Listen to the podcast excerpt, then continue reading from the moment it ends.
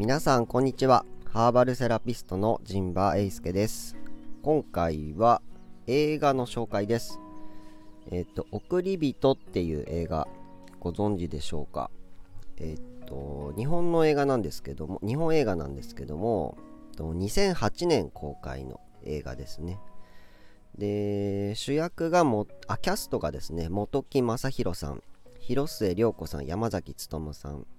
あと他に乾きみ子さん杉本哲太さんなどなどですね。えっ、と演技派のね俳優さんたちが出ています。監督は、えっと滝田洋次郎さんという方で脚本が小山君堂さんっていうのかな。で音楽は久石譲さんという、えっとチームでのね作品になります。で、えっと、結構いろんな賞を受賞していまして当時もね結構その素晴らしい作品だということで話題になっています。日本アカデミー賞なんかも受賞してますしね。海外のアカデミー賞最優秀外国語映画賞受賞とかですね。まあそういうことになってます。でまあ受賞もね、まあ、さておき、えっとまあ、作品のね話をしていこうかなと思います。で、これはですね、DVD で 見てまして、字幕でね、もつけてやってるんですけど、あのー、まあ、今見ても本当に素晴らしい作品だなと思いました。で、昔、公開当時、うんと、話題になってたので見たっていう記憶もあるし、地上波でも確か1回、2回放送されてたんじゃないのかな。で、今はちょっとこれが公開できるのかよくわからないですけども。で、キャッチコピーがですね、DVD についてるのが、えっと、綺麗になっていってらっしゃいっていうキャッチコピーになってます。で、これはですね、ご存知ない方のために、ちらっとね、書きますけども、あ、お話ししますけども、脳幹視っていうお仕事があるそうなんですね。でそれは亡くなった方のご遺体を、えーと、きれいにしてですね、あの仮装する前の死に化粧というか、うんと、そういうふうにこう整えてくれるっていうお仕事だそうです。で DVD の裏のパッケージにもですね脳幹視それは悲しいはずのお別れを優しい愛情で満たしてくれる人っていうふうに書いてます。でえっと僕も2008年公開なんで、まあその近辺に一回見てると思うんですけども、あの、まあ半分ぐらいは忘れてましたね 忘れてました。で、今もうこの年になってこうやってこうね、あの再びこう見直してみると、やっぱり名作って素晴らしいなっていう気がします。ただ、まあ自分なりにちょっと気になる点 もあったので、うんと、まあそれはさておきですね。まあ、作品の、まあ、それを超える作品の素晴らしさってものが光っているなと思いました。で、まあ、個人的にはですね、うんと、2011年の、うんと、東日本大震災の3年前の公開ということで、うんと、まあ、亡くなった人とどう向き合うかみたいなことが、うんと、2008年にね、うんと、こういうふうにこう問われているというか表現されていると。まあそういう時代の空気もあったんだったなとで、その公開3年後に、うんと、東日本大震災がね、起きているということで、うんと、なんかこういう時代の、なんていうんですかね、うんと、組み合わせ、不思議な組み合わせっていう風な観点からも見ていけるなという感じです。で、まあ、あらすじとかですね、細かいことは、うんと、ググってもらったりですね、検索していただければいいかなと思うので、まあ、僕がね思ったことにちょっと注目してお話ししたいと思います。で、えっと、まず3つぐらい一応用意ネタ用意したんですけど1つがですねこの作品始まって30分ぐらいは、うんと、この主人公の本木さんと奥さんの広末さんがですねなんかこうふわっと生きてるなっていう感じがしてああまあこんな感じかみたいなね。ことなんかちょっとした違和感を感じながら見てました。でまあ確かにこういう時代だったなみたいな。でこの本木さんも東京の、うんと、クラシックのねえっとなんて言うんですか、うんと、音なんて言ったらうんと、チェロチェロを弾いてるんですよ。チェロを弾いてる人でそのなんとかフィルハーモニーみたいなそういうとこに所属してる方だったんですけどもとその楽団が解散するということでこれからね人生、うん、と音楽家という形でね、うんと、やっていこうと自分のね子供の頃の夢を叶えて、うんと、結婚もして、うんと、そういう生活をねしていこうって言った矢先に、うんと、その所属していった楽団がなくなってしまうと。で、ああ、仕事をどうしようかなと。で、しかもちょうどその楽団にこう採用されてね、自分がメンバーとなって、これからやっていこうというとこだったので、その、夢だったね、えっと、素晴らしいチェロもえっと購入していたと。で、そのローンもあるという中での、うんと、解雇というか無職になってしまうっていうのが始まりですね。なんで、まあ、主人公の、うんと、これから幸せな人生が歩めるだろうって思った矢先の絶望みたいな。しかも、借金も抱えてしまったっていうね。かそういう設定から入ってます。で、まあ、前編を通して思うことっていうのは、まずはこの主人公の大悟ですね。うんと、の成長物語であるっていうことです。でまあ、どういう成長物語かっていうと、うんと、家族と今まで向き合ってこなかったっていう目を背けていたところがあって、まあ、そこを、うんと、家族とね向き合っていくっていうのが大きなメインストーリーになっていてその母親とのね関わり方とか、まあ、父親との関わり方みたいなことが結構自分に実は影響していてそれをね今まで解決してこずに生きてきていたと。ただまあ、うんと、まあいろいろあってそれを向き合わなければならなくなってしまったっていうところですね。なんで初めちょっと主人公とか登場人物に対して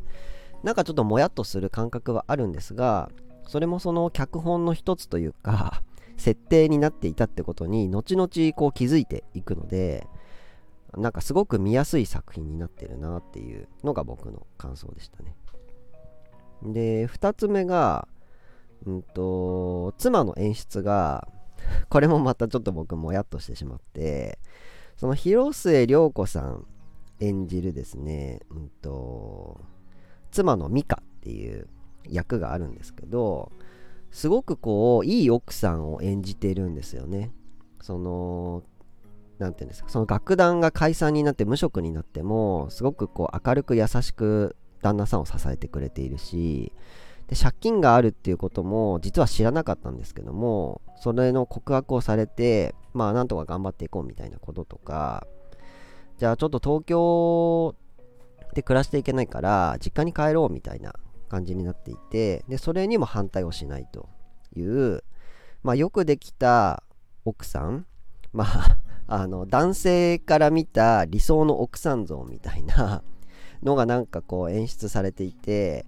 なんか僕はちょっと気持ち悪いっていうかこんな奥さんいるんだろうかみたいな 感じで見てるんですがこれも後々ね聞いてくるんですよ。物語のあれに。なんでわざとそういう設定にして演じてるっていうことなのでこれもなかなか秀逸というか上手に物語を考えていらっしゃる作品だなっていう感じがしましたね。で3つ目が社長のですねこの納棺師っていう会社があってその納棺師をされてる社長さんがいるんですがその社長さんので後半のシーンなんですけどその社長さんがですね食事をするシーンがあってでまあその食事のシーンっていうのが結構印象的でした。でこういう死と向き合う、うんと、テーマの作品っていうのは必然的になんか生きることの裏返しじゃないですか。死を考えるまあメメントモリじゃないですけど死を考えるってことは生きることも考えなければならなくてでその生きるっていうことは何かを食べて生きているっていうことにと近づいていくんだなっていうのがで例えばそのこの前紹介した、うんと、TBS ドラマの「アンナチュラル」っていうのも主人公のミスミミコトさんはですねめちゃめちゃ食うんですよね。食べま食べまくります。で、えー、あとは川っぺりムコリッタでも、うんと、その食事がね、うんと、テーマになる。死死と向き合父親の死と向き合った時にその食事のシーンがね印象的に出てくると。でまあそのような感じで、うんと、死と向き合うには生と向き合わなければならないと。で生きるってことは何かを食べていかなければならないと。でそれはまあ各作品でいろんなねメタファーというか、うんと、シンボル、うんと、暗喩っていうんですか？象徴として描かれているんですがあのー、まあ具体的にご飯とかね白米とか肉とか魚とか何かをこう食べている、まあ、牛丼でも天丼でも 何でもいいんですけど あの何かを物理的にね普通に食事として食べているっていう表現になっていますがあの、まあ、何か物理的にね栄養学的に食べなきゃいけないっていうこともあるけどと精神的なね生きる糧みたいな、うんと、こともやっぱ必然的に入ってくるでしょうしなんかその魂の、うんと、エネルギーも、まあ、なんかそういうところでこう取っているみたいな、まあ、生きるための根源的な欲求とかエネルギーみたいなこともその食事のシーンを通して表現されているのかなっていう気もしました。なんでまあ詳しくはですねこの作品を見ていただけたらと思います。でこれもあの僕中古で購入してるんですけどそのお店によっては本当何百円っていう、まあ、500円以下で買えるコーナーに置いてたりするのでもし見かけたらねあのぜひあのこれはなんか一家に1枚みたいな。なんか僕も定期的にこれちょっと見直したい作品だなとちょっと思ってなんか自分のその本棚っていうんですか？に置いておきたい作品だなって思いました。でまあこの辺が僕がね注目したいなっていうシーンだったんですけどまあ一般的なね作品の解釈としては、うんとまあ、亡くなった人と,、うんとどういう風なうんと、に対してどう自分を整理するかっていうのが、まず大きなテーマになってるわけですね。で、DVD の後ろにも、うんと、人は誰でもいつか送り人になるし、で、いつかは送られる立場にもなるよと。で、まあ、送る人なのか送られる人なのかっていうことですね。で、その、本当にその、うんと、葬式っていうんですか？仮装する前の、うんと、葬式で実際にご遺体があってね。でその人と急にいなくなってしまうわけじゃないですか。もう喋らないし動かないしご飯も食べれないし。ただそこにこう何て言うんですかね。魂が抜けた状態として横たわっているとでその人とお別れをしなければならないって言った時に今までねこう普通に会ってお話できた人とどうお別れするんだという心の整理をつけるんだっていうところで、まあ、それぞれ、まあ、生前ねの関係性があるわけじゃないですか。まあお母さんだったり、お父さんだったり子供だったり恋人だったりねでこの送り人でもその送られるシーンっていうのが、うんと、ちょっと数えてなかったんですけど何シーンか。10個もないけど56シーン10個ぐらいあったかな。67シーンぐらいそのお別れのシーンがこうあるんですね。まあその群像劇的な感じでいろいろな人たちのお別れのシーンが送送り人のシーンと送られるシーンっていうのがあってですね。でそれがうんと、若い女性だったり小さな子供だったり、うんと、孤独死した老人の方だったりっていう形でいろいろなね、えっ、ー、と死、うんと、のパターンって言ったらちょっとあれかもしれないですけど形いろんな亡くなった形っていうのがあってでそれぞれにそういう理由とか関係性があってっていう感じですね。で確かにこれちょっと重いテーマなのでうんと、そのまま真面目に作っちゃうとなんかズーンって沈むような気がするんですがあのちょいちょいですね、うんと、ユーモアが差し込まれているんですよ。でも笑わないと生きて なんか見てられないみたいな気持ちになっちゃうんだろうなっていう気がするしなんかその何て言うんですかね緊張と緩和じゃないんですけども、うんと、ドリフのコントでもないけどさ、なんか、お別れもなんか、本当にこう、悲しいねってお別れもあれば、いやもうお疲れ様でしたっていうお別れもあるしさ、いやもう頑張ったねみたいなお別れもあったりするし、なんかほんといろんなお別れがあるんだなって思うんですよ。で、そのお別れのシーンを、こう、たくさんね、いくつかいろんなパターンを見せていただいただけ、数分のシーンかもしれないんですけど、見ただけで、なんかその人の人生が透けて見えるっていうか、あ、この人こんな、こんな風に生きてた人なんじゃないのかな、みたいなのが、なんかこう、描かれていないけど、なんか想像できちゃうんですよね。なんかこれがまたすごいなと思って。なんかその、別れるシーンっていうか、で、僕のことを思い返せば、うんと、まあこういうお別れのシーンって本当身内しか参加できないじゃないですか。で、僕はやっぱじいちゃんばあちゃんとかですね、親戚の、うん、と葬式のことしか思い出せないんですけども、うんと、ばあちゃん、うんとね、多分ちょっと僕もこれ見ながら自分の体験っていうか経験を思い出しつついるんですが、意外となんか覚えてなくてですね、うんと、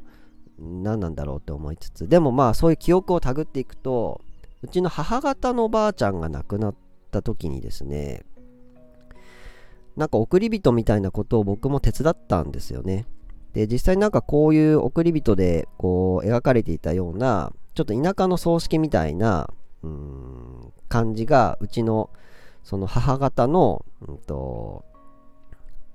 まあばあちゃんちなん僕から見たらばあちゃんちなんですけど、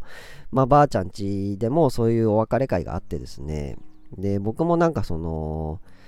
なんだったかな、その参加者の名前かなんかを100人分ぐらいこう書かなきゃいけないっていう作業があって、それ僕がやりたいって言って、やった記憶があるんですよね。で、結構何時間かかけてずっとやってて、で、僕ばあちゃん、すごい優しいばあちゃんだったんですよ。うちの母方のばあちゃんは。もう腰も曲がってね、田植え農家をしていて腰曲がっててねそんなに多くを喋るばあちゃんじゃないんだけど優しいばあちゃんでねいつも子供の頃行けばねちょっとお小遣いもらってねお菓子買いに行ったりとかねこうしてたんですよね。ででそのばあちゃんに対しての恩返しみたいなのが感謝の気持ちを僕ずっと返せてなかったなみたいなのをなんか葬式の時にこうズーンと思っちゃってなんか自分でできることはないかと思ってなんかねいっぱい書いたんですよ。何時間かかけて、うんと、僕なんか習字もやってるしね。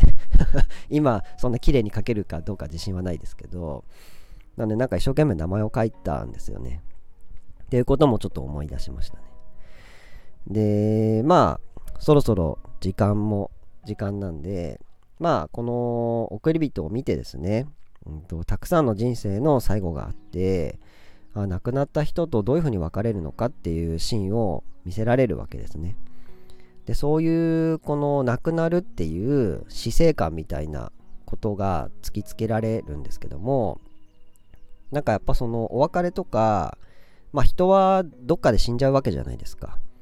でそれって普段こうあんまり意識しないしなんかどんどんその死と距離をね取られ取っていくじゃないですか。今そういう納棺の儀式とかも、ちらっと調べたら、なんか、ほとんど亡くなった方の8割が病院で亡くなっているらしくて、で、多分、おそらくその、葬儀屋とか病院の中でそういう部署があって、そういうお別れ、亡くなった方の、うんと、なんて、たた、たたずま、なんて、たたずまいでもないか。その亡くなった方の、うんと、を整えるっていうのがちょっといちょっとどういう言葉が適切かちょっとわからないですけども、うんとまあ、お別れに際して、うんと、身なり身なりを整えるっていうんですか？っていうのはなんか看護師さんがやってるらしいんです。なんかちょっとメイクしたりとかね。でまあアンナチュラル見てる人はわかると思うんですけど、うんと、亡くなったらやっぱ死後硬直っていうのがあってなんか表情も、うんとなんかこう亡くなった時の症状デスマスクっていうんですか？亡くなった時の表情でやっぱ固まってしまうし血の気も悪いじゃないですか。なんでなるべくその生前生きていたような、うんと、面影を再現してあげるっていうね。いうことを病院の方が多分してくださってると。で昔この映画でも紹介されてました昔は家族でねやっていたということなんですがまあ今そういうのをねあのちょっとやる余裕もないし、うんと、みんながね家族がもうバラバラになってるし、うんとそのまあ、血のつながった、ね、人たちだけがま家族ではないみたいな時代に今もなっちゃって是枝さんのね あの万引き家族とか見てたらねなんかわかると思うんですけどいろんな作品あるじゃないですか、うん、52Hz のクジラとかさ、まあ、疑似家族みたいなさ、うん、なんかそういうのも今テーマになった作品が多いですが、とまあ、そういう時の葬式ってどうするのみたいなこともまあいろいろね問題になってくるんだなと。なんで2008年の一応こう舞台が山形なんですよ。撮影した場所がね。なんでまあ2008年山形でのしかもそういう田舎で、うんと、こういうね状況こういう形で伝統的な、えっと、送り方をしてると。ただその山形のこの映画の中でも、うんと、その農監視っていう仕事が、うんと、かなりその嫌われてるというか、うんと社会的にはうんと、なんかその、普通の仕事じゃないみたいなね。なんか、なんて言うんですかね。まあ、あんまりいい仕事とは認知されてないっていう描写もありますので、うんと、なんかそれもね、なんか、見ている僕としては、えー、やっぱみんなこう思っちゃうんだな、みたいな。なんか、いろんなまあ見方があるじゃないですか。結局、なんか人の死をなんか利用して生きてるんだみたいな食ってるんでしょみたいなセリフもね出てくるんですけども、うんとまあ、社会の目はねその死とに関わる仕事っていうのがあんまりその歓迎されていないっていうね、うん、でこれはアンナチュラルでもなんかそういうテーマとっていう切り口でね語られてるエピソードもありますのででまあ川っぺりムコリッタでもねその生と死っていうかねあのーっていうテーマがあるので、うんと、やっぱり定期的にね、まあ、生き、ハッピーなことだけ考えて生きていきたいっていう気持ちもわかりますが、やっぱいつかは死ぬし、うんと、そういうこともね、意識しながら生きていた方が、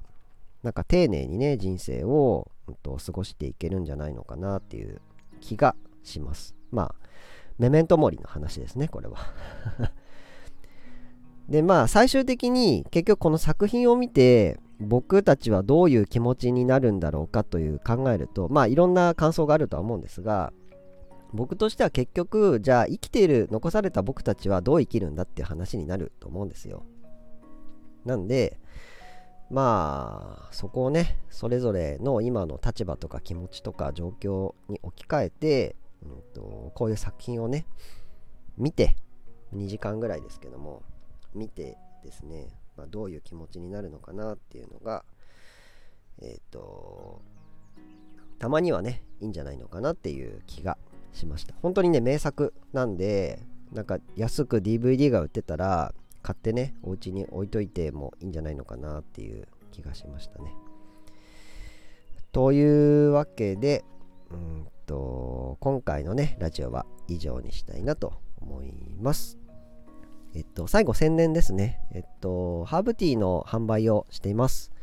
えっと、オンラインストアからね、購入できますので、えっと、もしこのラジオがいいねと思いましたら、いいねボタンや、えっと、レター、あるいはハーブティーの購入をしていただけると、えっと、励みになります。あと、秋田市の方は、えっと、エリア中市にあるアグリ中市ということで、あ、ところで、えっと、ハーブティーのね、購入もできます。えー、あとは秋の新作ということで、今、あの、ラベンダー紅茶っていうね、紅茶シリーズを秋の新作で作っています。で、今、制作もね、ちょっとずつしていて、だいぶ、あのー、9月ももう半ばに もうあっという間に冬来ちゃうなっていう気がしますけど、もうちょっとね、涼しくなってきたら、いろいろ疲れとかも出てきたりね、お茶が美味しい季節になってきますので、まあそういう時に、美味しいお茶をね、うんと、皆さんに届けられたらいいなと、こうお茶を飲みながら、DVD 見ながらね、ハーブティー飲んだり、うんと、自分の気持ちを整理したりとかですね、楽しいことをワクワク考えたりしながらですね、なんかそういうそばにハーブティーがあってですね、紅茶があって寄り添ってくれる存在になってたらいいなと思いながら、えっと、ハーブティーを作っておりますので、ぜひよろしくお願いいたします。というわけで、えっと、最後までご視聴いただきありがとうございました。また次回の配信もお楽しみに。